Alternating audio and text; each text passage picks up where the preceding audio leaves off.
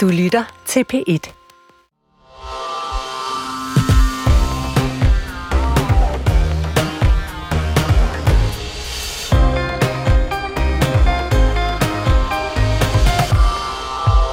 The changes needed to eliminate the risk of reformant may be delivered in the future, but they have not been shown to be in place now. The Home Secretary's appeal is therefore dismissed. Det her det er lyden af den britiske højesteret, der i den her uge har afgjort, at den britiske regeringsplaner om at sende migranter til Rwanda er ulovlig. Retten afviste altså enstemmigt øh, den britiske regerings anke mod en tidligere dom, der lagde til grund, at migranter ikke kunne sendes til Rwanda, fordi det ikke kunne betragtes som et sikkert tredjeland. Men spørgsmålet er, om det bør have en betydning for regeringsplaner om at lave et modtagscenter i et øh, tredjeland. Spørger man udlændinge- og integrationsminister Kåre Dybvad, jamen så lyder svaret sådan her. Det, som højesteret siger, er ikke, at det er umuligt at lave øh, et modtagscenter. Det er, at den konkrete model øh, ikke fungerer. Og det er klart, for os har det også hele tiden været vigtigt at sørge for, at menneskerettighederne bliver overholdt, og de folk, der bliver overført, bliver behandlet på en ordentlig måde. Det, det synes vi også er vigtigt. Det mener vi, at der er mulighed for at gøre i Rwanda, om det har været tilfældet i den konkrete model, som, som britterne har, har lavet. Det er jo øh, det, som højesteret har, har underkendt, men det betyder ikke, at man ikke kan lave en model, som også lever op til menneskerettighederne og sørger for, at folk bliver behandlet ordentligt. Vi spørger i den her dagens udgave af P1 Debat, om den britiske dom bør føre til, at regeringen dropper planerne om at lave et modtagscenter i Rwanda. Er ideen om et modtagscenter uden for EU den eneste løsning på udfordringen med de mange flygtninge og migranter, der kommer til Europa? Eller findes der et alternativ, som for eksempel en bedre intern fordeling af flygtninge i EU? Det er nogle af de spørgsmål, vi stiller i dagens P1 Debat, så du kan som sædvanligt blande dig, hvis du ringer ind på 70 21 19 19, eller sender en sms til 1212. Du skal bare skrive P1, lav et mellemrum og så din besked. Mit navn er Mathias Pedersen, og det her det er P1 Debat. Den britiske højesteret har altså afvist den britiske regerings migrantaftale, fordi de har vurderet, at Rwanda ikke kan betragtes som et sikkert tredjeland, og der er en uh, reel risiko for, at asylansøgere vil blive sendt tilbage til deres hjemland, selvom de er flygtet derfra, og der er så risiko for, at de vil blive forfulgte, hvis de vender tilbage. Anna Libak, velkommen til Pit Debat. Tak. Udlandsredaktør på Weekendavisen. Bør den her kendelse her i højesteret i Storbritannien føre til, at regeringen dropper planerne om at lave et uh, modtagscenter i for eksempel Rwanda? Nej, det synes jeg ikke. Altså, man skal være klar over, hvad det er, Rwanda-modellen går ud på. Det er, er spørgsmålet om, hvorvidt man kan sende asylansøgere til et tredje land, det vil sige et land uden for EU, for der at få behandlet deres asylansøgninger, og i tilfælde af, de bliver godkendt og anerkendt som flygtninge, så at få ophold i det selv samme tredje land. Og, øh, og som Kåre Dybvad også sagde i det, øh, det klip, du spillede, så lagde britisk højesteret vægt øh, på, at den model, den er der for så vidt ikke noget i vejen med. Man har konkret forholdt sig til, om der er en retstilstand i Rwanda, der gør, at man kan sende asylansøgere dertil. Og det ville også være mærkeligt, hvis britisk højesteret øh, havde sagt noget andet, fordi Hvorfor EU, det? EU har allerede den model i forhold til Tyrkiet. Det kan godt være, at den ikke virker efter hensigten, fordi EU ikke får sendt øh, så mange asylansøgere til Tyrkiet, som man oprindeligt havde forestillet sig. Men rent principielt, så den aftale, som EU lavede med Tyrkiet i sin tid, åbnede mulighed for, at EU kunne sende asylansøgere til Tyrkiet, før deres asylansøgning var øh, blevet behandlet, få det gjort i Tyrkiet, og fik de flygtningestatus, at de så skulle blive i Tyrkiet. Mm. Så der er ikke rokket noget ved den model. Det, der er sat spørgsmålstegn ved, det er, om Rwanda er et oplagt tredje land, og det siger britisk højesteret, det er det ikke. Nej, de siger, at de kan ikke, man kan ikke garantere for øh, øh, sikkerheden. Der, der vil være en risiko for, at de her øh, asylansøgere, øh, de vil blive sendt øh, tilbage til deres hjemland. Hvordan kan den afgørelse ikke have indflydelse på, om man laver en øh, lignende øh, model fra dansk side i Rwanda? Jamen det kan den da øh, sandelig øh, også udmærket. Altså det, øh, jeg gør gældende, det er bare, at selve modellen, den er ikke faldet. Og EU arbejder lige nu, øh, det har de sik- fleste sikkert hørt om, øh, på at få vedtaget en øh, stor migrationspagt. En af de bærende søjler i den migrationspagt, det er netop muligheden for at sende asylansøgere eller afviste, asyl, øh, øh, afviste asylansøgere. Det er lidt uklart, hvor ambitiøs man er, men i hvert fald afviste asylansøgere til Tunesien. Det har man indgået en aftale med øh, Tunesien om, og det har så senere vist sig, at den tunesiske præsident, han øh, kun har øh, tunesiske statsborgere i tankerne. Han er ikke åben for, at alle mulige andre landes øh, borgere også øh, skal sendes tilbage til, øh, til ham. Mm. Så øh, modellen er øh, øh, langt fra, hvad skal man sige, flyvefærdig, men rent principielt, så siger britisk højesteret, at der ikke noget til hinder for den, og rent principielt er den allerede i kraft i Tyrkiet, kan du sige. Men det, som regeringen siger, det er, at, øh, at de vil jo lave en model i samspil med øh, EU eller andre øh, EU-lande, så på nuværende tidspunkt ved vi ikke, hvordan sådan en model den kommer til at udarte sig. Men en ting, man i hvert fald kan slå fast allerede nu, det er i hvert fald, at den britiske højesteret siger, at sådan en model kan blive svær at lave i Rwanda, fordi det ikke er et sikkert land. Bør det ikke få den danske regering til straks at sige, at hvis vi laver en model, så skal de i hvert fald ikke befinde sig i Rwanda? Jeg har også hørt regeringen på det seneste give udtryk for, at man har øh, overvejelser om en række forskellige lande.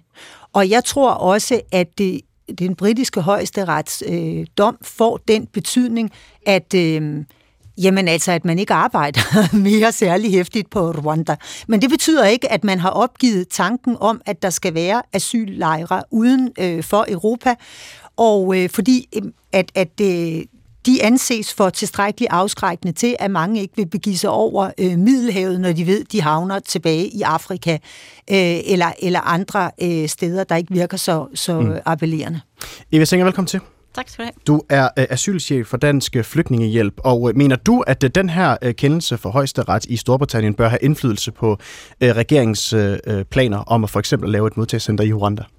Altså det håber jeg da virkelig, den vil. Øh, og man kan sige, det som øh, afgørelsen den siger, det er jo bare bekræfter det, som alle egentlig vidste på forhånd. Det er jo ikke fordi, der er kommet nye oplysninger frem i forbindelse med domstolens behandling. Så det er jo meget tydeligt, at øh, den model, der findes i Rwanda for asylsagsbehandling, den er nærmest ikke eksisterende. Der er ikke nogen asylprocedurer i, i Rwanda i øjeblikket. Og øh, så synes jeg jo også, at, at domstolen siger ret tydeligt, det kan godt være, at man har et ønske om at etablere den, men så længe den ikke er der, så kan man ikke gøre det. Og øh, det, er jo, det er jo rigtigt nok, at øh, den her afgørelse for UK, men sådan set også, hvad andre har sagt, det er jo ikke fordi, man ikke kan lave en aftale. Altså Danmark kunne jo godt lave en aftale med Sverige mm. og sige, vil I tage alle vores asylansøgere, og så betaler vi jer et eller andet, eller så gør vi noget i modsætning. Det er der jo aldrig nogen, der har sagt, ikke kan lade sig gøre. Men man kan sige, at problemet er jo, at alle de lande, der har været i spil, har jo tydeligvis været lande, som aldrig ej, nu skal jeg jo ikke sige aldrig, men som i hvert fald ikke i øjeblikket kan leve op til de kriterier, som, øh, som er blevet fastlåst nu, fastlagt igen nu mm. af den øh, engelske højesteret. Og reaktionen fra øh, Kåre Dybvad, vores udlænding- og integrationsminister, var, at øh, uanset hvordan sådan en model her, hvor den kommer til at skulle befinde sig, så vil et krav fra dansk side være, at den skal selvfølgelig leve op til basale menneskerettigheder, og de mennesker, som der bliver placeret øh, i øh, de her steder og får behandlet deres øh, asylsager, de skal behandles ordentligt. Gør det der, øh, hvad skal man sige, beroliger det dig, at der kommer sådan en melding fra øh, ministeren af? Mm. Altså det, det må være indlysende. At, at selvfølgelig skal, det er en selvfølge. Det er en selvfølge, hvis Danmark skal lave en aftale med et andet land om at overføre ansvaret fra Danmark til et andet land, at man selvfølgelig skal leve op til alle de både danske normer og internationale kriterier, som er. Og, og det gælder jo både asylproceduren, men det gælder jo også, det skal vi huske på, i den her model, som, som er de tanker, som Danmark har gået med, det er jo også efterfølgende de mennesker, som bliver anerkendt som flygtninge, de skal jo også øh, have nogle ordentlige levevilkår, de skal have adgang til arbejdsmarkedet osv. osv. Så det er jo ikke kun et spørgsmål til asylproceduren, det er jo faktisk en langstrakt proces, mm. hvor de lande skal leve op til nogle øh, helt almindelige kriterier. Så øh, hvis det nu, øh, nu, altså vi venter jo i spænding på, at der kommer en eller anden form fra øh, model fra regerings side af, men hvis de nu kan etablere en, øh, en flygtninge, et flygtningemodtagscenter i øh, Rwanda, og måske udstyre det, men det kunne være øh, øh danske ansatte osv., som kunne sikre, at øh, der er nogle ordentlige forhold osv., er det så ikke en, øh, en god løsning på nogle af de udfordringer, som Europa står med, med, øh, med flygtninge og migranter, der kommer til, øh, til Europa over Middelhavet? Altså, det Socialdemokratiet har jo lige fra starten opereret med to modeller. Den ene er det, som UK nu også har kigget på, hvor det er myndigheden i et andet land, som skal stå for sagsbehandling, og den anden model, det er det her med, at det er dansk ligesom, territorie på et eller andet ukendt øh, land, hvor, hvor danske normer der gælder. Og det kan man sige igen, princippet kunne måske godt lade sig gøre. I, i praksis har jeg meget, meget svært ved at se det, det ske. Øh, Hvorfor? Vi har, ikke nogen, vi har ikke nogen eksempler på det. Vi har faktisk ikke nogen eksempler, hvor det, hvor det rent faktisk foregår. Vi har noget, som Austral- Australien har lavet. Det er tydeligvis, at det vil aldrig fungere, øh, og det har ikke fungeret, og det vil være øh, i strid med med, med den europæiske menneskerettighedskonvention øh, hen ad vejen, og det, og det er også der, hvor Australien har opgivet det igen, mm. fordi det tydeligvis ikke har fungeret. Anna Lieber? Ja, men øh, jeg er sådan set fuldstændig enig i øh, det, der øh, bliver sagt, at det ikke kommer til at hvad skal man sige, bremse tilstrømningen til øh, Europa, fordi selv hvis det skulle lykkes med sådan en model, så ville det være et stærkt begrænset antal mennesker, der ville blive sendt dertil, og det ville blive øh, utroligt dyrt. Hvorfor så blive ved med at kæmpe for det? Øh, i håb om, at når presset bliver øh, tilstrækkeligt stort, at øh, det så en dag vil lykkes at etablere lejre i nærområdet, der kan gøre det mindre tiltrækkende at komme til Europa. Fordi i dag, hvordan sker opbremsningen af tilstrømningen i dag. Ja, hvis vi ser på Grækenland, så har Grækenland jo en øh, meget populær premierminister, øh, der hedder øh, Mitsotakis, som blev genvalgt her for nogle måneder siden. Og en af grundene til, at han er så populær, det er, fordi han har fået tilstrømningen til Grækenland til at falde betydeligt. Hvordan gør han mund det? Ja, rygterne går, og menneskerettighedsorganisationer siger, at det sker ved at vende bådene, at øh, man simpelthen øh, i strid med de øh, internationale konventioner sender øh, flygtninge tilbage i tyrkiske øh, farvand, efter at de er havnet i græsk. Det er hans øh, det er hans øh, befolkning stærkt øh, begejstret for. Hvis man forestiller sig, at han ikke gjorde det, der er over Middelhavet i år kommet omkring en kvart million, og det er flere, end der er kommet siden 2016 af den vej. De kommer jo ikke kun over Middelhavet. Mm. Hvis man forestiller sig, at der ikke var sådanne tiltag, hvis man forestiller sig, at EU ikke gav penge til den libyske øh, kystvagt for at forhindre, at de kom ind i, øh, i øh, hvad skal man sige, i EU-farvand, øh, og, øh, og tog dem tilbage til, til, til, til Libyen, og hvis man forestiller sig, at øh, Spanien ikke havde aftaler med Marokko, øh, hvis kystvagt heller ikke opfører sig i henhold til konventionerne, ja, så vil tilstrømningen være uendeligt meget øh, større. Så, så det, der er virkeligheden, det er, at vi har nogle konventioner, som vi ikke lever op til, fordi ikke bæredygtige. Og så kan man så forsøge Godt. at etablere en model med flygtningecenter, hvor vi faktisk lever op til konventionerne, eller man kan have en fuldstændig retsløshed, som det er nu, hvor man lokker øh, asylansøgere til Europa med løftet øh, om, at, at de vil få asylbehandling, når virkeligheden mm. er, at de bliver stanset Men inden. Anna Libak, skal jeg forstå det sådan, at du mener, at de her øh, lejre de har en god effekt, fordi at det måske kan afskrække nogen fra at tage turen til Europa, men måske ikke har en lige så god, hvad skal man sige, helt lavpraktisk effekt? De, er det øh, de lejre der er vigtigste med de lejre? De, ja, fuldstændig. De, de lejre øh, eksisterer jo ikke nu. Det var jo også signalværdien ved EU-Tyrkiet-aftalen, da man sagde, at nu gør vi det muligt at sende asylansøgere tilbage til Tyrkiet og få deres øh, ansøgning behandlet der, og så kan de blive i Tyrkiet, hvis de bliver flygtninge. Det har begrænset tilstrømningen, i hvert fald øh, i de første år, be- betydeligt. Og der er ingen tvivl om, at det var den afskrækkende effekt, man gik efter, og ikke, øh, altså, ikke fordi man regnede med, at øh, man kunne få sendt rigtig mange til Tyrkiet. Godt. Øh, Eva Singer, Dansk Flygtningehjælp. Ja, tak. Det var sådan lige lidt faktuelt måske omkring EU-Tyrkiet-aftalen. Fordi det, der jo skete med den, det var, at de græske domstole jo afviste i de konkrete sager, at Tyrkiet er et sikkert land. Så det, man kan sige, i første omgang stoppede de græske domstole det. Derefter så har der jo været suspenderet overførsel til Tyrkiet fra Grækenland i de sidste, jeg er ikke sikkert, to-tre år.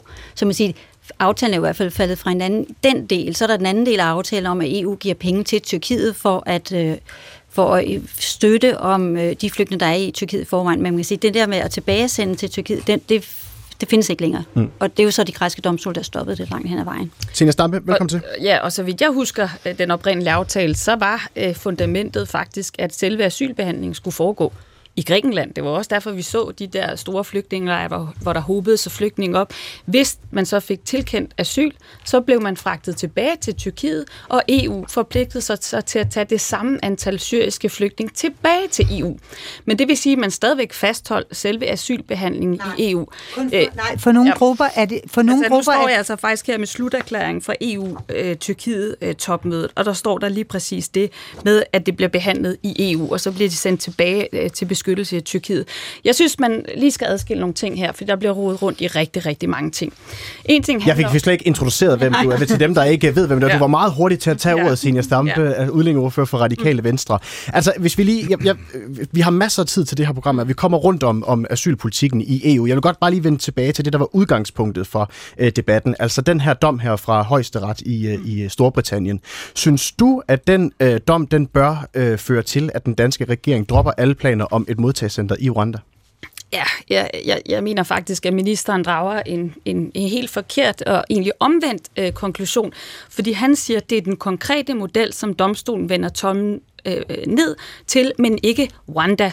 Øh, jeg læser det faktisk sådan, at det er, øh, det er øh, Rwanda, man vender tommelfingeren ned i forhold til, men udelukker, udelukker sådan set ikke, at man kunne lave modtagscentre i andre lande. Men der har Eva Singer jo ret i, at øh, de lande, man typisk kan få til at gå med til sådan en, en aftale, vil jo være lande, der har øh, altså nogle helt andre forhold, end vi har. Hvad er det for nogle lande, for eksempel? lande har dårligere retsstat osv., og det vil sige, at det og hvad er det for nogle lande, øh, Jamen, det kunne være nogle af de øh, lande, lande, man typisk taler om i, i Nordafrika, hvor der kan være systematiske krænkelser af menneskerettigheder. Og derfor bliver det jo sådan lidt en, en illusion med det der modtagscenter, for ja, i princippet kunne man gøre det. Øh, man kunne gøre det i Sverige, øh, men kan man gøre det med nogle af de lande, der rent faktisk var villige til at indgå sådan en aftale? Det vil de jo typisk, fordi de mangler penge. Øh, men så vil man så til gengæld ikke kunne skabe den sikkerhed for, for flygtningen. Øh, øh, så, så jeg tænker, hele konstruktionen omkring et modtagscenter bliver jo, øh, altså Rwanda er helt udelukket, men det at lave et modtagscenter i nogle af de her lidt usikre øh, nordafrikanske lande, det tror du simpelthen ikke på? Mere og mere en, en illusion. Det er ikke det samme som, at jeg ikke tror på løsninger, aftaler med de lande. Det vil jeg slet ikke afskrive, men tanken om, at man kan lave et modtagscenter, hvor folk først kommer til Europa, og så fragter man dem tilbage, øh, behandler deres asylsag der, giver dem asyl der, det ligger meget langt væk. Og jeg vil så også godt sige, og det er faktisk meget magtpålæggende for mig, der er jo ikke særlig mange lande, der lige præcis flytter med den model, altså hvor man ikke bare behandler asylansøgningen i et tredje land, men også giver asyl i et tredje land. Den aftale, som øh, den italienske premierminister lige har indgået med Albanien, indebærer jo ikke, at asylansøgere skal opholde sig i Albanien. Det, Nej, det de tager sig bare asyl, Nej, asylbehandling. det gør de heller ikke. Det indebærer, at der bliver oprettet to centre, hvor italienske øh, myndigheder kommer til at lave en asylbehandling. De asylansøgere, der får godkendt deres ansøgning, bliver fragtet til Italien. De asylansøgere, der får afvist deres øh, sagsbehandling, har Italien et ansvar for at udsende til deres oprindelsesland. Hvis det ikke er muligt inden for 40 dage, så skal de øh, tage dem tilbage til Italien, eller ikke tilbage, for de er jo fanget ude på havet.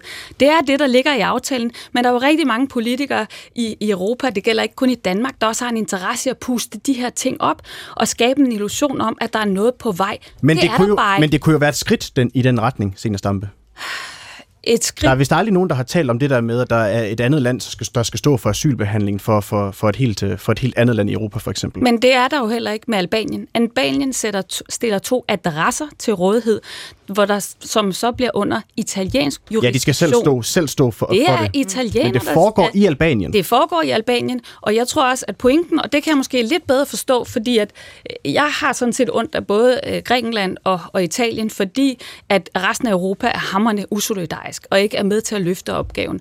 Fordi jeg tror, at en af pointerne ved den her model er jo ikke at slippe udenom at tage imod asylansøgere, der har et beskyttelsesbehov, for de kommer jo til Italien, de kommer så lige forbi Albanien, men kommer til Italien. Men det, der måske er, er den primære begrundelse, og som jeg på en måde godt kan forstå, det er, at man gerne vil signalere til dem, som ikke får asyl, dem, som ikke har et asylkrav, og nok godt selv ved det, lad være med at forsøge at komme til Italien, fordi I bliver sendt øh, ud. Nu vil jeg mm. så sige, i aftalen, i aftalen ligger der jo ikke, at de bliver sendt ud, fordi det, hvis, hvis Italien ikke kan gøre det inden for 40 dage, så, ram, så lander de jo alligevel i Italien. Men, men jeg tror, det er det, der har været årsagen, og det er derfor, man nogle gange skal lidt adskille den debat, der foregår i, i Sydeuropa, som meget handler også om illegal integration, altså folk, der egentlig ikke har et asylbehov, og så den debat, der foregår i Danmark, hvor, hvor det jo handler om fra danske politikers side at slippe af med folk, der rent faktisk er forfulgte. Hvor i Italien handler det jo også om at få sendt et signal til de nordafrikanere, som ingen chance har for asyl om, I skal lade være med at tage herover. Jo, men... Jeres fremtid ligger ikke i Europa. Og jeg tror lige kort, jeg skal sige, at jeg har spurgt udlænding- og integrationsminister Kort Dybvad, om han havde mulighed for at medvirke i dagens program, og det var ikke muligt. Og der var heller ikke nogen øh, repræsentant fra Socialdemokratiets folketingsgruppe, der havde mulighed for at medvirke i dagens udsendelse. Men der står jo også i regeringsgrundlaget, at man jo arbejder for en fælles EU-løsning, eller en løsning mm. sammen med andre europæiske lande. Mm. Så indtil videre, så har vi jo ikke set nogen konkret model Nej. endnu, som noget af det, du beskriver her, det handler om at, at, at, at at skubbe folk væk og holde folk, der er på flugt, øh, øh, øh væk. Men øh, gør det da ikke mere betryggende, at øh, regeringen simpelthen har valgt at ville gøre, øh, gøre det her i fællesskab med EU, hvis det kan lade sig gøre? Jamen nu vil jeg sige, altså den italienske model handler jo netop om at afskrække illegale indvandrere, altså folk, der flygter fra fattigdom, men som ikke er individuelt forfulgte. Og det er jo en problemstilling, vi ikke har i Danmark. De render altså ikke rundt og fylder en masse i, i, i Danmark. Her er det jo flygtningen, der har et asylkrav, som nogle politikere gerne vil, vil presse ud. Øh, men, men, men jeg synes da bestemt, at det er interessant, hvad man diskuterer i EU for at regulere de her strømme. Både hvordan, hvordan undgår vi, at der er så mange, som ikke er individuelt forfulgte, der tager den farlige vej øh, til Europa. Øh, både fordi det er farligt for dem. Øh, deres fremtid er jo heller ikke Europa. Fremtiden er jo ikke, at man skal, arbejde, man skal leve under jorden i Europa. Det er der desværre rigtig mange, der gør. I, i Sydeuropa er der også tror jeg, en stor del af den sydeuropæiske økonomi, mm. der faktisk baserer sig på de her mennesker. Det er et spørgsmål, men det er jo ikke det, det spørgsmål, der trænger sig på i Danmark. Det er jo mere, hvordan forholder vi os til dem, der rent faktisk har krav på asyl. Og der, der bliver man bare nødt til at adskille tingene, og derfor synes jeg, når man snakker EU-politik, så handler det jo dels om de illegale indvandrere, som ikke har et asylkrav, og som vi skal gøre, hvad vi kan for, at de ikke kommer ulovligt til Europa. Det kan være, at de skal have adgang til at arbejde i Europa, men det er jo under nogle helt andre forhold. Og så er der også en diskussion om, hvordan behandler vi så de øh, flygtninge, der kommer til og rent faktisk er forfulgte, for deres sag behandlet, har et, øh, et, et krav på at få beskyttelse. Hvordan skaber vi mere solidaritet i Godt. beskyttelsen af dem i Europa? Mikkel Bjørn, velkommen til. Ja, tak. Medlem af Folketinget for øh, Dansk Folkeparti og indfødsretsordfører. Øhm, bør den britiske højesteretskendelse her, bør den få nogen som helst indflydelse for øh, regeringens planer om at skulle lave et modtagscenter i Tredjeland? Det kan den jo få i den forstand, at hvis, øh, hvis den modellen skulle føres ud i Danmark, så ville den danske højesteret jo også kunne tage stilling til, om Rwanda var et øh, sikkert land, og de kunne jo muligvis komme frem til samme konklusion som den britiske højesteret, så, så det kan den jo sagtens få. Øhm, vi, vi, vi har hele tiden vidst, at det her ville blive øh, et problem på et eller andet tidspunkt. Altså vores tillid til det her øh, konventionsregime, øh, antidemokratiske konventionsregime, øh, som vi dyrker i Danmark og, og Europa i det hele taget. Det skal du lige uddybe. Hvad er det? Jamen, det er den, at øh, nogle abstrakte øh, rettigheder bliver sat over øh, borgerrettigheder og bliver sat over de demokratiske beslutninger, som et, et dansk folketingsflertal gang på gang beslutter øh, i befolkningens interesse og med befolkningens opbakning. Øhm, og grundlæggende øh, derfor fremlagde vi også tidligere på året et udspil, der handlede om, øh, som Eva også nævner, et udspil, hvor man i stedet for at sige, at det er Rwanda, der skal tage sig af de her ting, jamen så er det dansk jurisdiktion, der hersker inden for det område, hvor det her modtagscenter ligger. Selvfølgelig efter aftale med det modtagerland, som, som det ligger i. Men, men at det er i dansk jurisdiktion sådan, at vi ikke kommer på kant med alle de her utallige internationale øh, konventioner, som man uværligt vil komme på kant med, øh, hvis man forsøger at, at føre den her model ud. Og hvilke, altså, lande, og hvilke lande tror du er interesseret i at indgå sådan en øh, aftale med Danmark? Det, øh, det ved jeg ikke. Det kan jo være, at Rwanda er interesseret, who knows. Øh, men der er reelt kun to løsninger. Men, altså, hvis, den... det, men hvis det er Rwanda, ja. vil det så, når du så siger, at det skal foregå inden for dansk juridisk øh, diktion, vil det så betyde, at så vil højesteret ikke kunne, kunne, kunne blande sig øh, i den forbindelse, som man har set i Storbritannien? Jeg har svært ved at se, hvordan de skulle komme med samme indvending imod, at det ikke er et sikkert øh, område, øh, hvis, øh, hvis danske myndigheder sørger for, at det er det.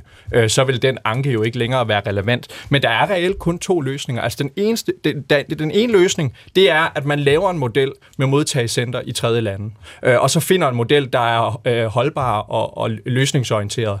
Eller også, så er muligheden at opsige konventionerne og sige, at de her mennesker har slet ikke øh, retskrav på asyl, når de træder på dansk jord. Det er de eneste to muligheder, Og hvorfor er det de eneste muligheder, som Fordi der det? er ikke andre. Lige nu ser vi en permanent folkevandring mod Europa i et omfang, vi aldrig nogensinde i historien før har set.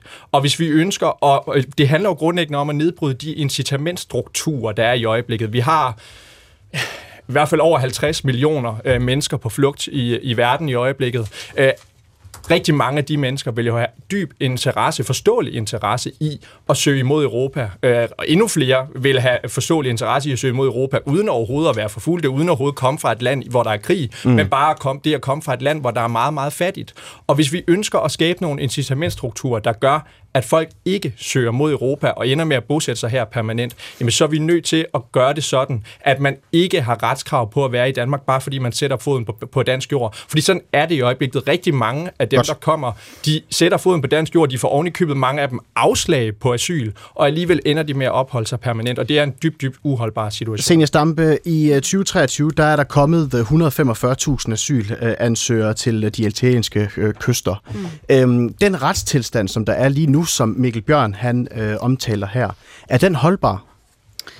Øh, nej, det synes jeg især ikke, den er for de øh, sydeuropæiske lande. Nu må man jo sige, der kommer ikke særlig mange til Danmark for tiden, så det er lidt sjovt, at det er os, der, der jamrer her. Øh, tværtimod var det jo os, der burde øh, give en hjælpende hånd til, til, til de sydeuropæiske myndigheder. Og der synes jeg, at det er vigtigt at... Og hvordan skal man give en hånd, Jamen, synes jeg du? synes, øh, jamen, der er meget, meget længe talt om, kunne man både hjælpe med hele asylbehandlingen, men kunne man også skabe en solidarisk fordeling af de asylansøgere, som så får tilkendt asyl. Men jeg synes, der er to diskussioner, som det er meget vigtigt, man får adskilt. Der er noget, der handler om, at folk forsøger at komme til Europa for at få et bedre liv, fordi de kommer fra fattige lande, altså migranter. Dem skal vi jo have skilt fra flygtningen. Øh, og, og, og der synes jeg også, man skal gøre alt muligt for at få sendt signaler om, at deres fremtid er jo ikke i Europa på, på kan man sige, et, et papirløst grundlag. Det kan godt være, at deres fremtid er i Europa, hvis de er et land, der har en visumaftale med Europa. De kan komme og arbejde, vi har brug for arbejdskraft. Mm. Men illegal indvandring er ikke deres fremtid. Og hvordan Men der gør man så det? Og hvordan gør man så det? Men der er også flygtninge. Og hvordan gør man så det? Øhm, jo, for det første synes jeg bare, det er vigtigt, at vi adskiller de to ting. Fordi når du siger, at der er 145.000 asylansøgere, så kender jeg jo faktisk ikke tallet på, hvor mange af dem er, er migranter, hvor mange har mm. rent faktisk et asylkrav. Men faktum er jo, at de kommer dertil. Øh, ja, ja. Men, men det, der bare er relevant for os i Danmark, det er jo primært dem, som har et asylbehov, fordi det er altså dem, der typisk kommer her. Vi har jo en højere anerkendelsesprocent. Vi har ikke en masse nordafrikanere, der, der, der, der, der synes, eller der kan, kan, kan man sige, få en tilværelse øh, op at køre i, som, som, som folk, der lever under jorden mm. i Danmark. Det er det, der er mange, der gør i Sydeuropa, og derfor er det to forskellige øh, ting, og derfor er jeg sådan set enig. Vi skal prøve at finde løsninger, der gør, at der ikke er så mange, der øh, i, altså illegale indvandrere, der kommer til i, i hvad kan man sige, efter et bedre liv, men, men lever et liv på gaden. Men vi skal jo ikke vende os væk fra det ansvar, vi også har for at tage os øh, imod, øh, eller tage imod øh, de mennesker, som rent faktisk er forfulgt Godt. og derfor har et, et asylbehov. Anna Libak, Ja, og det vi gør i dag, det er jo lige præcis at vende os øh, bort øh, fra de mennesker, fordi at øh, vi har et system, øh, hvis målsætninger vi ikke kan indfri. Når Senja Stampe hun siger, at øh, hun synes, det vil være en rigtig god idé at skelne mellem dem, der har et reelt øh, asylbehov og så migranter, mm-hmm. så øh, vil jeg gerne sige, at grunden til, at EU kun lykkes med at øh, udvise, øh, jeg tror det er 30, det er endda højt sat, 30 procent af dem, der får at vide, at de har ikke noget asylkrav, øh, de er ikke flygtninge, og at de skal forlade EU, de forlader ikke EU. Hvordan kan det være? Det er fordi, at øh, man kan ikke bare sende øh, folk afsted til lande, øh, hvor man ikke kan garantere, at de lider, øh, kan lide overlast. Og øh, hvor kan man garantere, at folk ikke lider overlast? Fra myndighedernes side, eller fra, hvad skal man sige, banders side, eller hvad som helst. Det eneste mm. sted, hvor du kan garantere det, det er Vesten. Og derfor står vi i en situation i dag, hvor det vi faktisk siger til det globale syd, det er, kan du kæmpe dig frem? Så uanset om du får et ja eller et nej, så kan du påregne i praksis, i de fleste tilfælde at forblive i Europa. Og øh, jeg vil da gerne som senior Stampe kunne stå her øh, og synes, at, øh, at jeg kunne begrænse min indsats til at sige alt det, der ville være i vejen med at lægge centre i nærområdet. Men der vil jeg sige, at jeg tror, at grunden til, at EU er nået til den øh, konklusion, at, øh, at det skal være en del af den nye øh, migrantpagt, det tror jeg er, fordi EU også har den analyse, at det er uholdbart, det undergraver retsbevidstheden, at vi har etableret et system, som vi ikke lever op til. Det er pinligt, det er skamfuldt, så lad os da hellere leve efter nogle regler, vi kan leve op Godt. til. Og her der sætter jeg lige et uh, kort punkt, som jeg lover, du, uh, I skal nok få ordet ja. om et øjeblik igen. Fordi vi forlader lige for en stund, der forlader vi lige uh, Danmark og skal tur til uh, Bruxelles, hvor jeg ved, at du, Christel Schaldemose, har siddet uh, tålmodig og, og, og ventet i din bil. Tusind tak for det. Velkommen til. Tak skal du have. Du er øh, medlem af Europaparlamentet for Socialdemokratiet, og du har sagt til mig, at du ikke kan forholde dig til, hvilken indflydelse den her højesteretsdom får for regeringens planer om et modtagscenter i Rwanda. Du må lige forklare, hvorfor. Jamen, det er jo mere sådan ud fra et juridisk øh, øh, perspektiv. Jeg er politiker og ikke jurist. Jeg tænker ikke, at en øh, højesteretsdom i Storbritannien har indflydelse på øh, en, øh, regler og lov øh, i Danmark. Øh, og, øh, og jeg tænkte bare, at det var bedre, at jeg ikke øh, klogede mig øh, på det øh, i forhold til det mere juridiske af det. Men der er selvfølgelig ikke nogen tvivl om, at, at der er en diskussion om, hvad der skal ske med hele øh, flygtninge- og migrationsområdet, og også både i Danmark selvfølgelig, som vi hører her, men i høj grad også i EU. Men man kan jo sige, det er jo dit parti, der har lagt op til, til, øh, til at man skal lave sådan et modtagscenter, og der er Rwanda blevet, øh, blevet nævnt. Bør det her, øh, øh, hvad skal man sige, give anledning til overvejelse omkring det, om det er det rigtige sted at placere et modtagscenter? Jamen altså, i, øh, i det regeringssamarbejde, vi Socialdemokrater er med i, øh, der har vi jo sagt, at vi prøver at se, om vi kan finde en løsning på europæisk, eller sammen med europæiske lande først. Og hvis ikke det kan lade sig gøre, så fortsætter vi ned af, af det spor, vi havde med Rwanda. Øh, og, og det sagde Kåre Dybvad jo også tidligere. Men jeg synes, det er interessant at se, hvad der sker i EU i de her år her. For få år tilbage, der blev vi socialdemokrater øh, øh meget hånet, både i, øh, i Bruxelles og, og også hjemme i Danmark, for at, at ville prøve at finde de her løsninger, øh, som gør, at vi kan gøre noget ved det her øh, asylsystem, som jo øh, faktisk ikke virker. Mm. Øh, I dag er det sådan, at der er rigtig, rigtig mange øh, lande i Europa, der også begynder dels at kigge mod Danmark, øh, og dels øh, at diskutere, hvad kan man gøre for helt fundamentalt at forandre den måde, asylsystemet fungerer på, fordi de fleste anerkender, øh, at det ikke fungerer, og de fleste anerkender, at antallet af migranter, der kommer til Europa, har betydning øh, for os alle sammen, for alle lande, for alle landes evne til at integrere, og ikke mindst, øh, øh, at øh, hvis der kommer rigtig mange, som ikke har et beskyttelsesbehov, og det er cirka halvdelen af dem, der kommer, mm. så øh, har vi også en udfordring i forhold til at få sendt dem retur. Og øh, nu har vi jo, Senior Stampe har jo nævnt den her uh, aftale, som Italien altså er indgået med Albanien. Er det en lignende aftale, man skal arbejde hen imod i EU-regi, hvis man skal finde på en fælles europæisk løsning? Jeg kan ikke øh, i dag øh, med sikkerhed sige, hvad der vil være mulighed for at få flertal øh, for, men der er et ønske om, entydigt ønske om, at få styr på tilstrømningen til Europa, og det er der ikke i dag. Og der er også et entydigt ønske om at sikre, at vi kan sende folk retur igen, som ikke får øh, ophold, øh, som ikke har et beskyttelsesbehov. Det er vi heller ikke rigtig i stand til i dag. Og de, de to ønsker er det, der arbejdes på og snakkes om.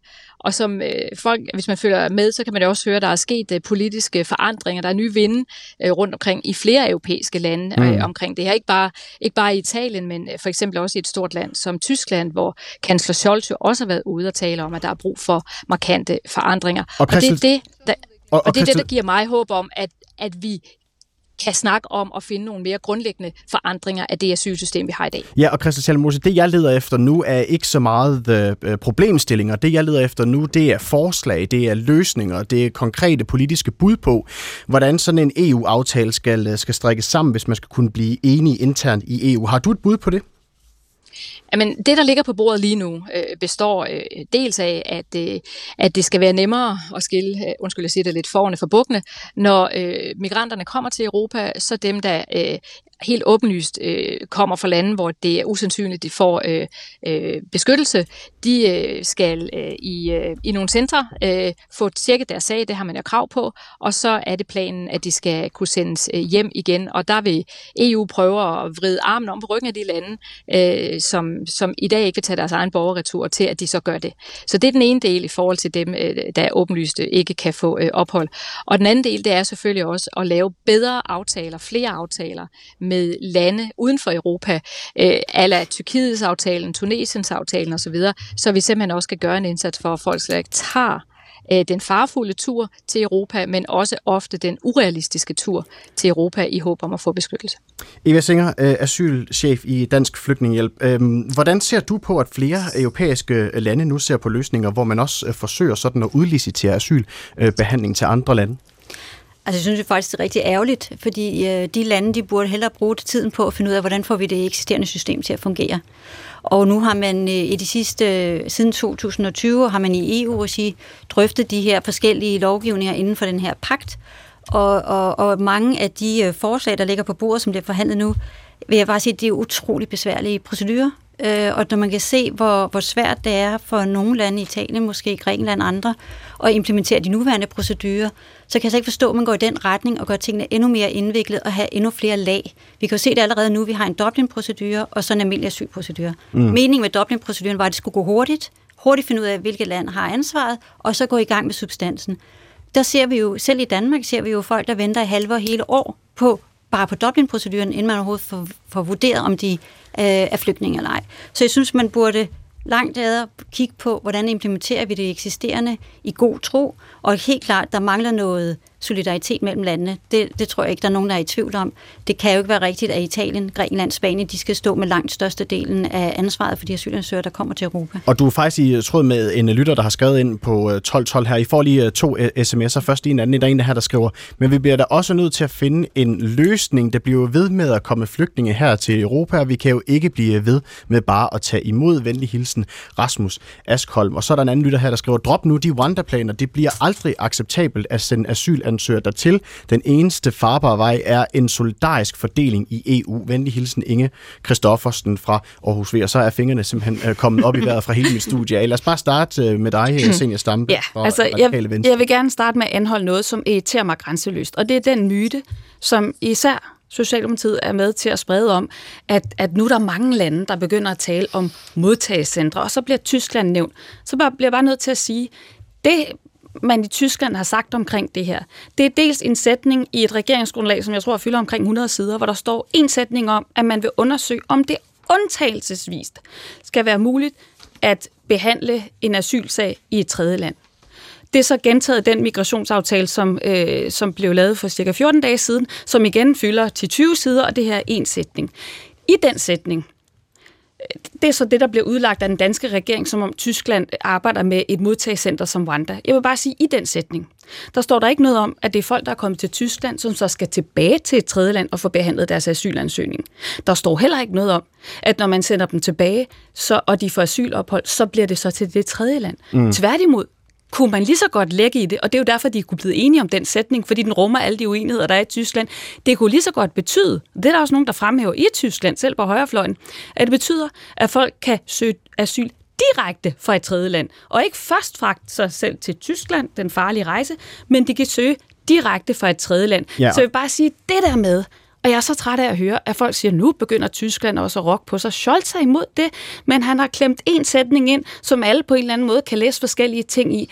Det er det, der ligger i den tyske såkaldte det, model. Det så... Og det vil sige, derfor er det jo ikke rigtigt, når Christian Schaldemose eller andre siger, at i Tyskland går man også med den mm. slags tanke. Jo, det er der nogen, der gør, men det gør den tyske regering altså ikke. Og der er indtil videre intet konkret kommet ud af den ene sætning, som nu så er nævnt to steder, men ellers ikke andet. Altså, jeg har en, en, en kilde her fra, fra BBC, hvor Tysklands forbundskansler Olaf Scholz han har sagt, at den føderale regering vil undersøge, om beskyttelsesstatuen for flygtninge også kan afgøres i tredje lande i det er fremtiden, det, der står. i over, overensstemmelse med flygtningekonventionen og den europæiske menneskerettighedskonvention. Det er den sætning. Det er og, den sætning. Ja, og hvad mener du med den sætning? Hvordan, Jamen, det, hvad er det, der er den centrale forskel på det, og så noget af det, som regeringen jamen, foreslår? Det, det er det, jeg siger. Det er den ene sætning. Altså, der er ingen gang. Der er et punktum.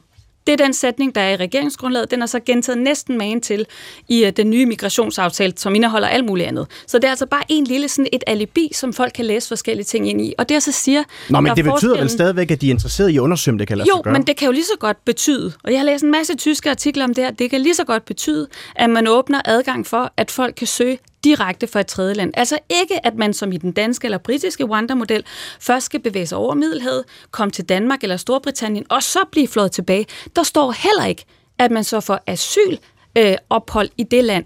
Der står kun, at asyl behandlingen kan foregå i et andet Godt. land.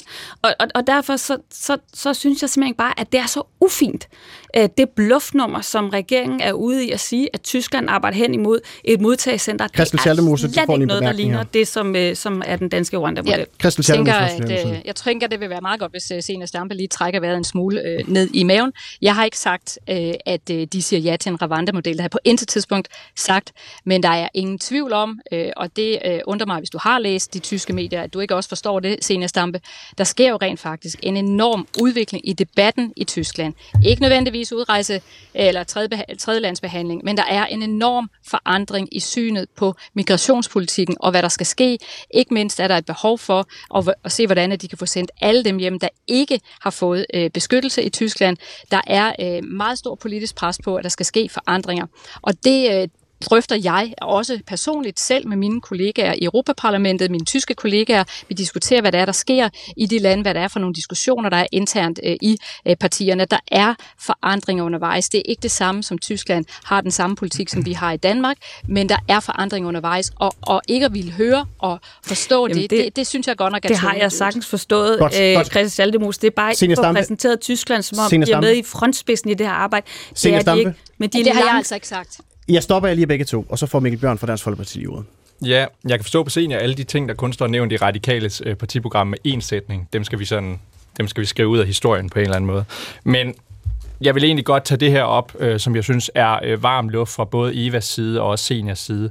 Øh, Eva, der siger det her med, at jamen, vi, vi skal bare få det eksisterende system til at fungere. Altså, hvad betyder det i det hele taget?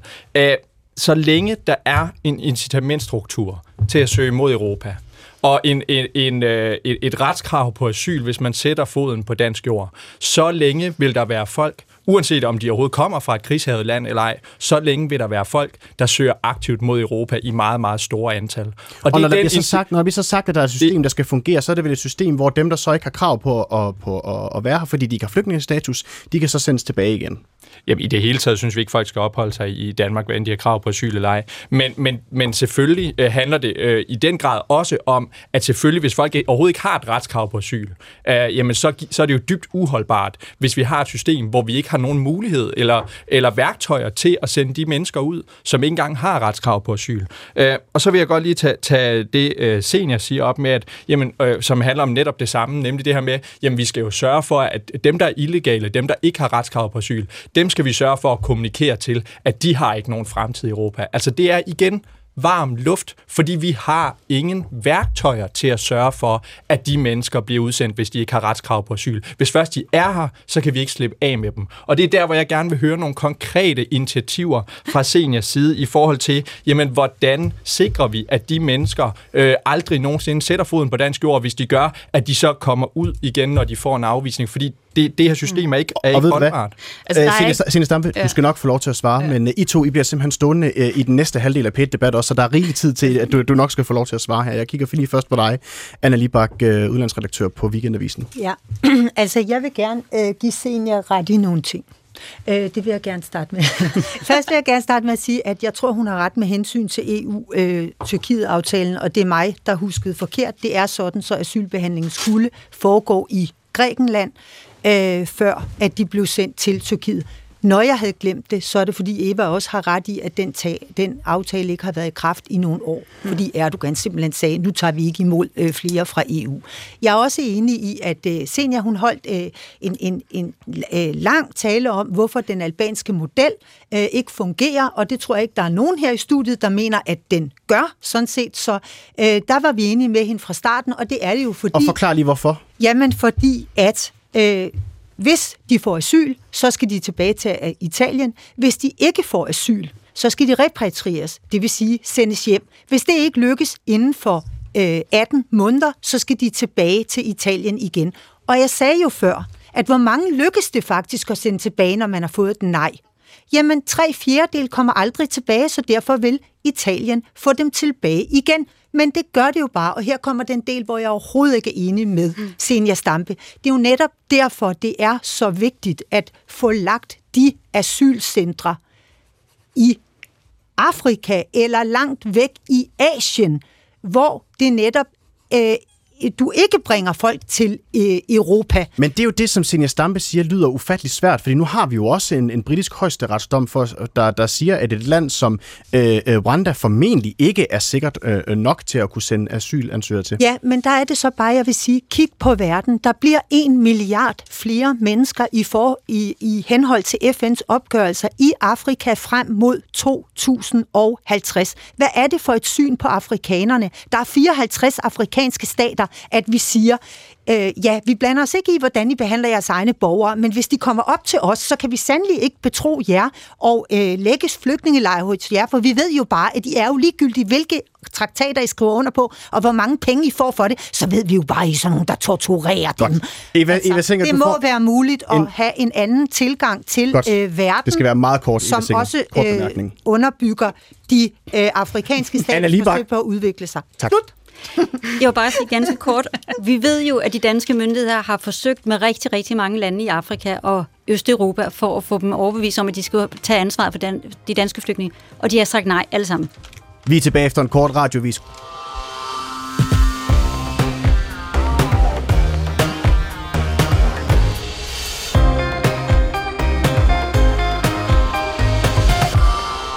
The changes needed to eliminate the risk of refoulement may be delivered in the future, but they have not been shown to be in place now. The Home Secretary's appeal is therefore dismissed. Det her det er lyden af den britiske højesteret, der i den her uge har afgjort, at den britiske regeringsplaner om at sende migranter til Rwanda er ulovlig. Retten afviste enstemmigt den britiske regerings anke mod en tidligere dom, der lagde til grund, at migranter ikke kunne sendes til Rwanda, fordi det ikke kunne betragtes som et sikkert tredje land. Men spørgsmålet er, om det bør have en betydning for regeringsplaner om at lave et modtagscenter i et tredje land, og vi spørger i dagens øh, udgave af P1 Debat, om øh, det bør øh, føre til, at regeringen simpelthen skal droppe planerne om et modtagscenter i, i Rwanda. Er øh, ideen om et modtagscenter uden for EU den eneste løsning på udfordringen med de mange flygtninge og migranter, der kommer til Europa, eller findes der et alternativ, som for eksempel en bedre intern øh, fordeling af flygtninge i EU? Du kan blande dig, hvis du ringer ind på 70 21 19 19, eller sender en sms til 1212. Du skal bare skrive P1, lav et mellemrum, og så din besked. Mit navn er Mathias Pedersen, og velkommen tilbage til P1 Debat. Og så kan vi sige goddag til dig, Stine Bosse. Velkommen til. Tusind tak. Du er øh, kandidat til Europaparlamentet for Moderaterne, og øh, mener du, at øh, det bliver muligt at etablere en øh, sådan en dansk Rwanda-model efter den britiske højesteretsdom? Altså, nu fik jeg lige hørt det sidste, som man lige sagde, øh, og det er jeg meget enig i. Altså, det her er en bunden opgave. Der skal simpelthen findes en løsning på europæisk plan, som sikrer, at migranter, der kommer til vores kyster, og jeg siger med vilje vores, for vi kan ikke lade øh, de sydeuropæiske lande i stikken på det her emne, øh, de skal, hvis ikke de opnår asyl, så skal de returnere. Og øh, de skal selvfølgelig helst returnere til det land, de kom fra, og alternativt så skal vi kunne returnere dem til steder, øh, på det afrikanske kontinent. Så nu spørger jeg bare lige igen, Stine Bosse, kan man lave et øh, modtagscenter i Rwanda efter øh, højesteretsdommen fra Storbritannien? Det ser jo øh, noget vanskeligt ud, og øh, jeg tror, det er rigtig vigtigt, at regeringen i Danmark, vores regering, øh, og at alle andre gode kræfter i Europa samler sig om at få taget det her hen et sted, hvor der er betydeligt større sikkerhed for, at det lykkes. Og hvor er det henne? Jamen altså, jeg tror stadigvæk meget på, at en aftale mellem øh, vores union, altså den europæiske union og den afrikanske union, der så kan bane vejen for, at øh, individuelle lande øh, i, øh, på det afrikanske kontinent kan indgå aftaler, efter min mening meget gerne på europæisk niveau, for at sikre, at der er steder, man kan komme tilbage. Og det tror jeg simpelthen på kan lade sig gøre, men det kan også kun lade sig gøre, hvis det ledsages af andre ting, som for eksempel gennem uddannelse, gennem træning, kan sikre en sikker vej til Europa. Mm. Jeg havde lejlighed til i går at sidde og drøfte det her med en ekspert i alle de her spørgsmål. Jeg er i Bruxelles, og jeg beklager, hvis det runger lidt. Men, øh, men vedkommende sagde meget klart og tydeligt, at på nogle af de idéer, som vi hos Moderaterne er meget optaget af, nemlig at sikre massiv uddannelsesindsats, øh, som den vej, man kan komme til Europa. Det, øh, det er lige så vigtigt, og at det kan være en af døråbnerne til at få aftaler i gang, som også indeholder nogle af de hårde elementer, dem mener jeg virkelig også bliver nødvendige, som handler om, at der skal være lejre, man kan sendes tilbage til, hvis ens land ikke vil modtage en igen ja, og, efter en mislykket migration. Og, og, og jeg kunne godt lige tænke mig, at vi bliver ved de her modtagecentre øh, for nu, øh, Stine Bosse. De andre ting, det skal der nok blive lejlighed til, vi kan diskutere på et andet tidspunkt. Men er det alfa og omega for dig, at det her det bliver et fælles EU-europæisk øh, projekt med de her modtagecentre? Altså, der er ikke noget, der er alfa og omega for mig. Alfa og omega, det er, at det lykkes. Jeg tror, at sandsynligheden for, at det lykkes, er betydeligt større, hvis det er et fælles europæisk initiativ.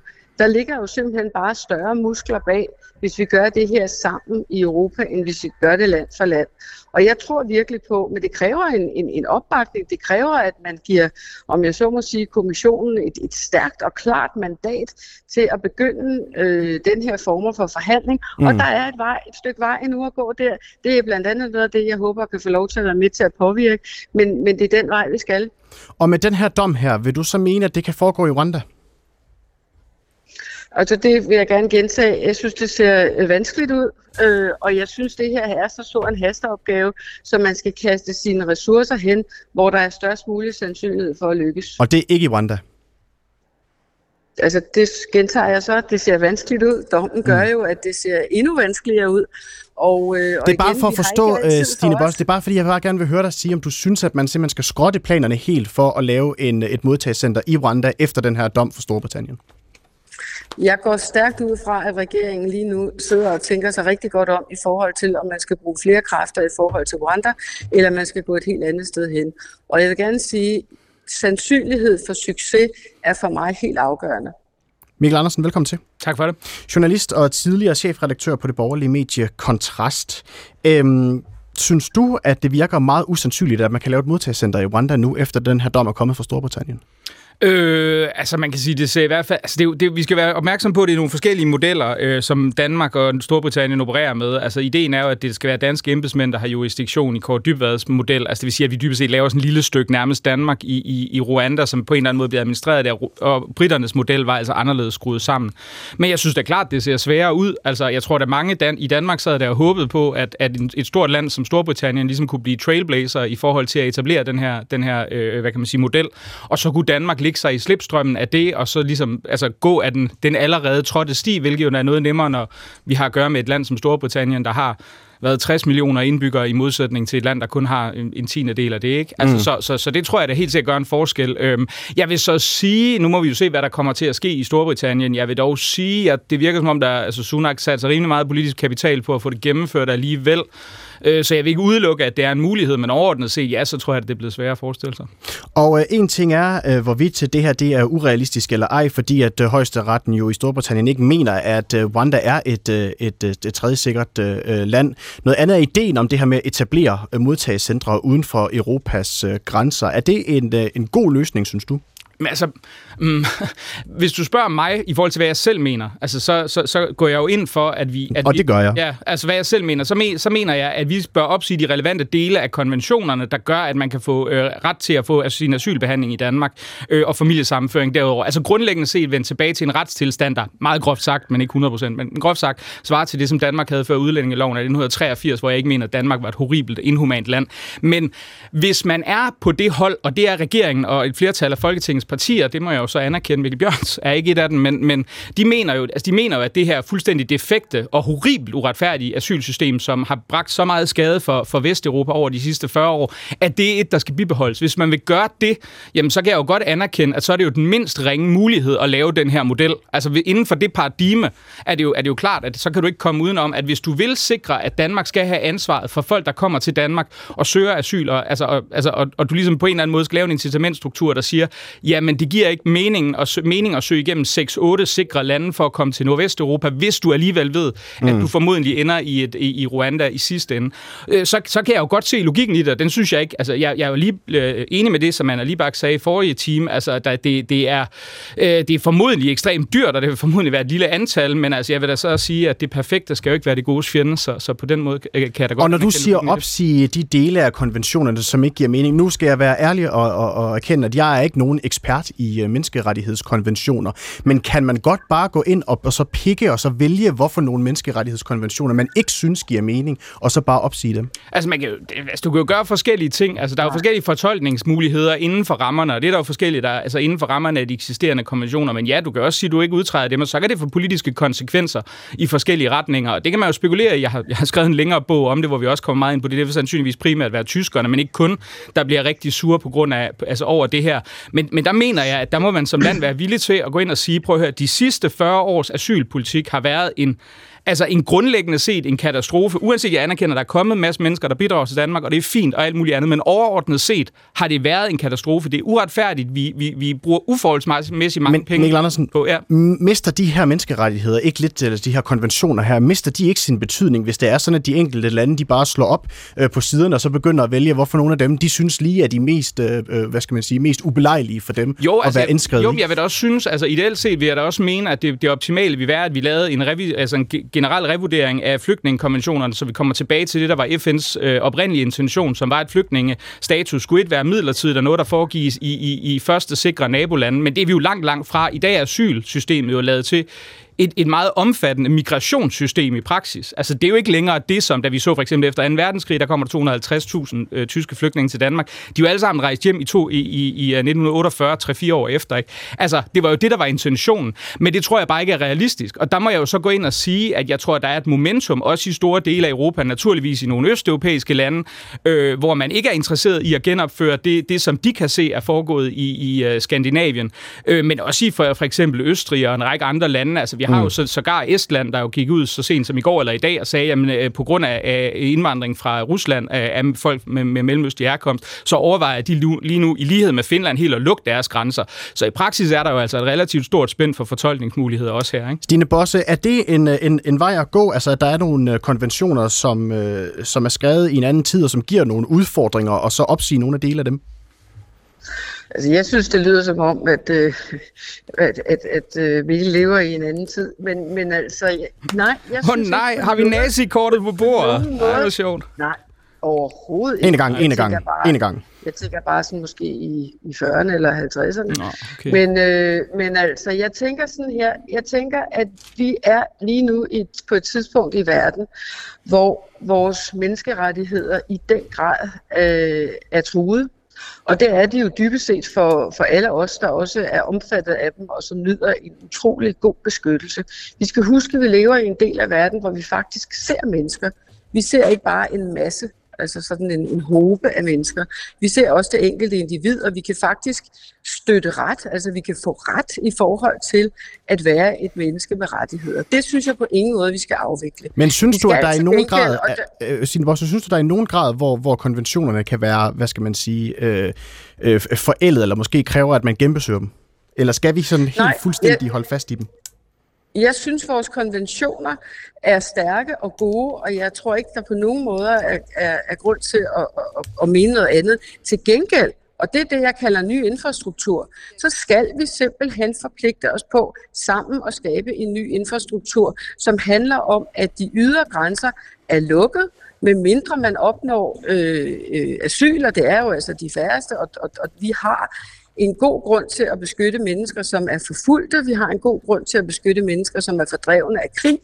Men vi har også en god grund til at returnere mennesker, som kommer og tror, at de alene, fordi at de har lyst til et bedre liv, kan bo hos os. Til gengæld, og på toppen af det, hvis vi til omvendt hvis vi, vi opmuntrer til, at vejen til Europa er en sikker vej, hvis du tager uddannelse, er en sikker vej, hvis du lærer sprog, så har vi alle muligheder for, sammen med det afrikanske kontinent, virkelig at gøre en forskel. Ikke bare for mennesker i Afrika, men faktisk også for os selv.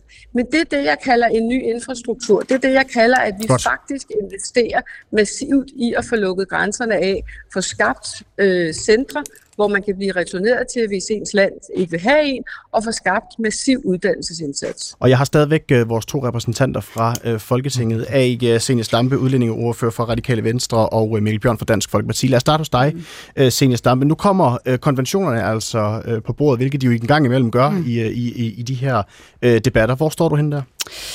Jeg tror, vi skal være rigtig glade for de konventioner, vi har, ikke kun for øh, flygtningens skyld, men også for vores egen skyld, for det er, jo, det er jo blandt andet det, der gør, at de nærområder, der i dag tager 90 procent af flygtningene, at de er forpligtet til øh, at tage imod dem.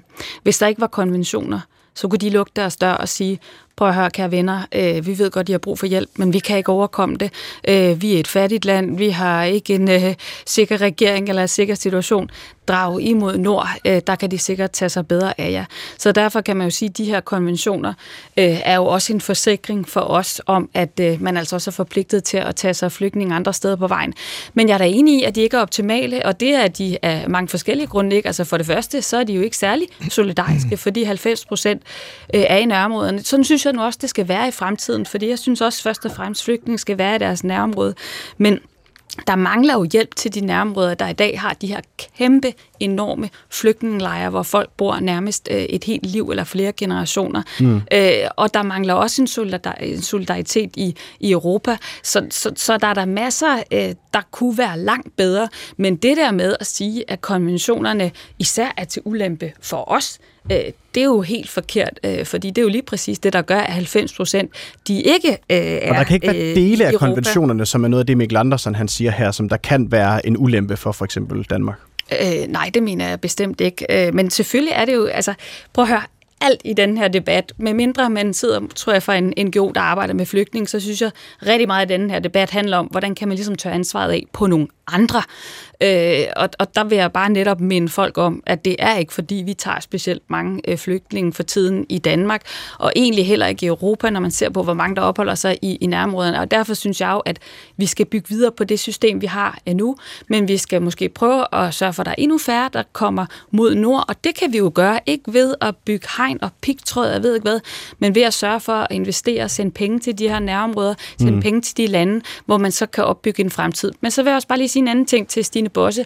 Jeg synes, det er så vigtigt, altså jeg synes sådan set, alt det Stine har sagt er jo rigtigt, men jeg mangler igen, at, at der bliver sondret mellem migranter og flygtninge. For det her med at give øh, nordafrikanere eller afrikanere i hele taget fremtidsudsigter, give dem uddannelse, give dem mulighed for at indvandre legalt til Europa, det er vi jo fuldstændig enige i, men det er jo ikke et svar på flygtningeproblemet. Og det er der, hvor man hele tiden skal skælne, og det er jo, men det er også det, der gør det svært. Du kan ikke skælne, når folk sidder på en båd, om de Nej, og det vil, men det vil jo også det, debatten sine stampe handler om. Den handler jo netop om, hvordan øh, sikrer man et system, hvor det bliver nemmere at, at behandle de her øh, ansøgninger, så man er sikker på, jo, hvem har behov for men det er jo beskyttelse, og hvem har ikke øh, Jo, men det er jo nogle forskellige svar. Altså investeringer i Afrika for, at unge de søger deres fremtid der, i stedet for at søge mod Europa og leve papirløst.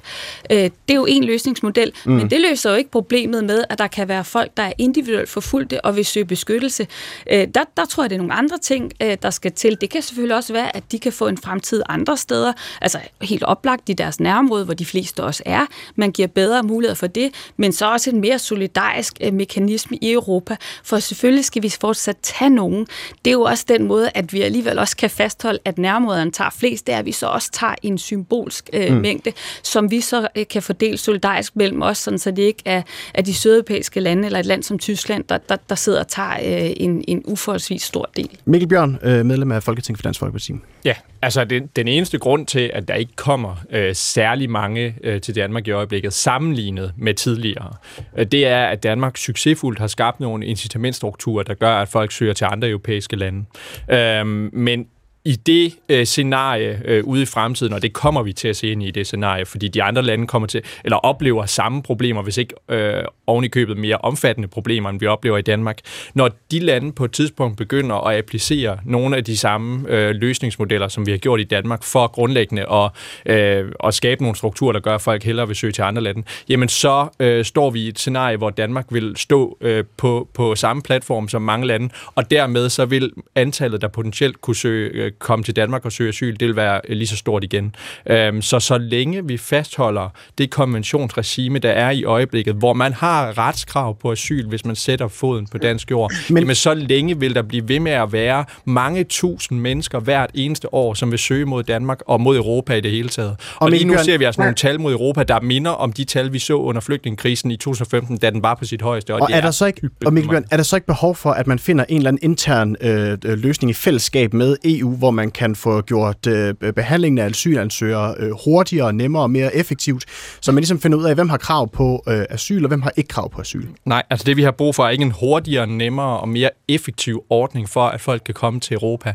Det vi har brug for, det er at opbygge nogle systemer, der, der øh, sørger for, at mennesker i vidt omfang ikke søger mod Europa.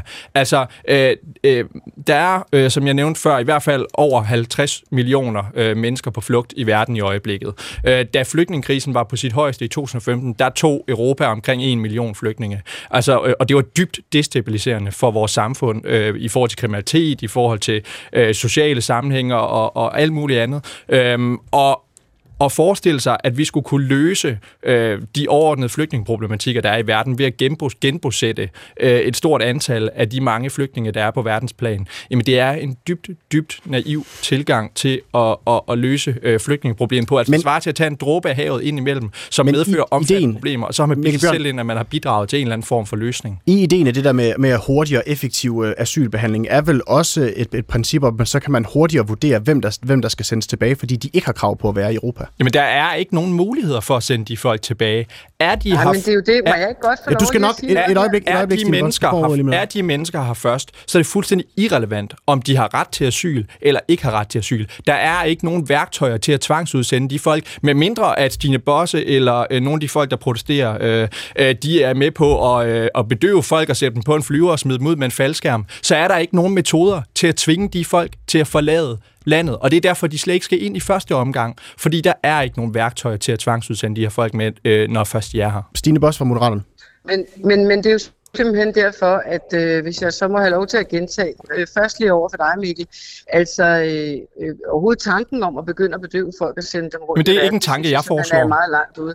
Jeg vil så bare gerne sige, at det er jo præcis det modsatte, vi foreslår. Vi foreslår jo netop, at der etableres aftaler. Jeg er smerteligt bevidst om, at de aftaler ikke eksisterer. Jeg er til gengæld også utrolig optimistisk på, at de kan etableres. Det skal ske på et europæisk niveau. Det kan sagtens være, at der er nogle lande, der bliver de første lande, der prøver, men den store aftale skal etableres på det europæiske niveau, fordi det er en aftale, som ledsages af mange andre ting.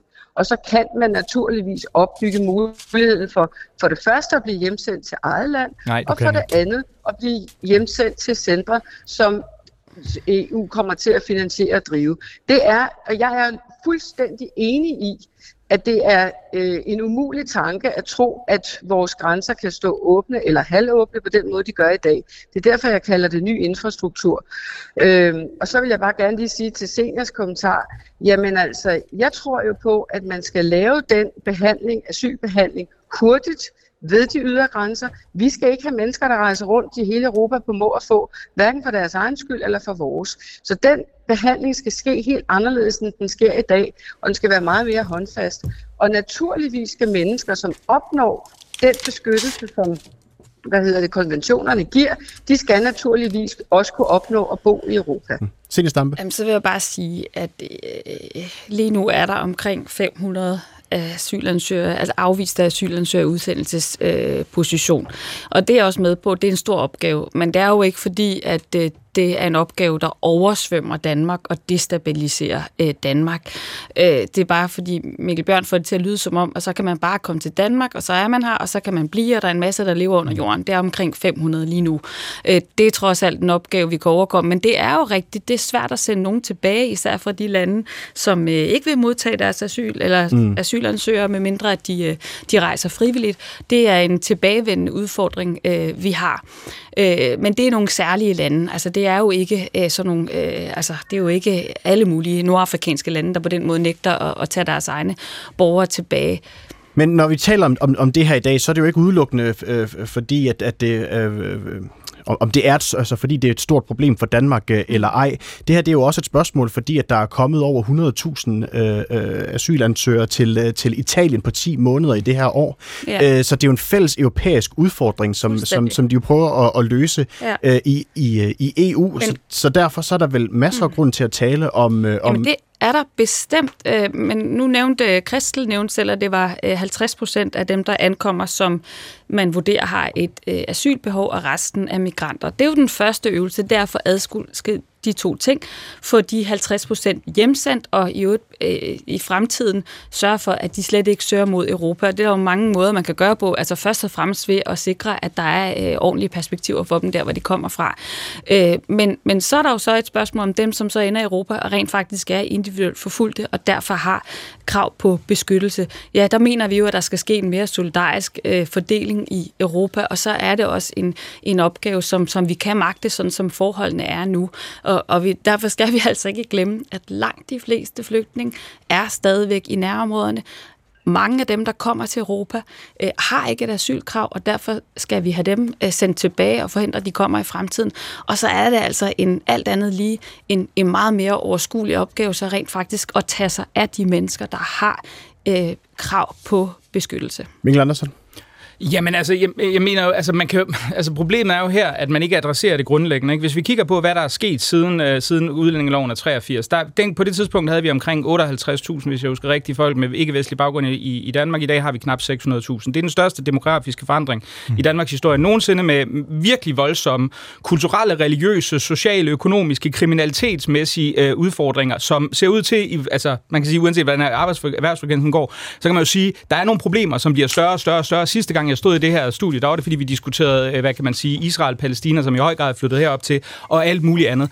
Hvis man ikke er villig til at gå ind og sige, jamen prøv at høre her, hvis du kommer igennem 6-7 øh, sikre lande, hvad du gør for at komme til Danmark, øh, det kan også være flere, men i hvert fald i det, i det nabolag, øh, så er du altså ikke, hvad kan man sige, så har du ikke et, et akut beskyttelsesbehov i Danmark, uanset hvordan du vender og drejer det. Og, og det, var altså, det men, var altså det, der var institutionen bag FN's flygtningekonvention i sin tid. Det, men er det, det ikke det, også det, Mikkel Andersen, som Senior Stampe og Stine Bosse taler om, at det handler om at få etableret Øh, øh, nogle asyl, øh, hvad hedder det, nogle modtagecentre og noget asylbehandling ved Europas grænser? Jo, altså jeg mener jo, altså ideelt set, hvis vi er ude i det teoretiske, så handler det om at få etableret en retstilstand, hvor man siger, at flygtninge skal hjælpes i de sikre lande, og så kan vi bistå økonomisk. Altså det onde ved vores system er jo også, og det vil jeg gerne sige, det er jo også, at vi går ind og bruger uforholdsmæssigt store summer på at hjælpe de relativt, og jeg understreger, relativt stærkeste flygtninge, der har økonomiske ressourcer, kræfter til, og det vil jo typisk være yngre mænd, men ikke kun, at rejse igennem den her meget, meget lange og meget, meget dyre rejse til Nordvesteuropa, mens de relativt svageste, som er den langt største gruppe, de får meget mindre. En, en asylansøger i Danmark kostede første år 220.000 kroner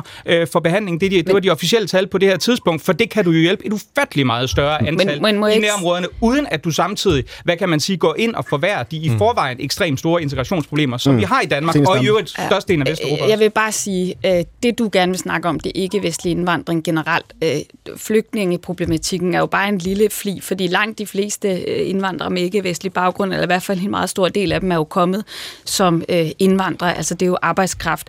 Så, så, så, så hele den diskussion med, at du synes, der er for mange med ikke-vestlig baggrund, altså det, det, det er jo et meget større spørgsmål. Så skal man jo ikke kun se på asyl, så skal man pludselig altså, se, passer, hvem må komme til Danmark overhovedet og arbejde. Nå nej, men pakistanere, tyrkere, og alle dem. Ja. Og så vil og jeg det, gerne ende udsendelsen med at sige, øh, at, øh, at dem af jer, der måtte sidde med den baggrund derude, øh, I er selvfølgelig også en, en del af Danmark. Og her sætter jeg et punktum, fordi vi når simpelthen ikke mere. Men I skal alle sammen have tusind tak, fordi I gad at være med i dagens øh, udsendelse af øh, P1 Debat, som blev til i samarbejde med Siv Søby Rasmussen, Frederik Ernst, Christian Flækner Gravholdt. Og mit navn er Mathias Pedersen. Tusind tak, fordi I lyttede med, og god weekend, når I kommer så langt.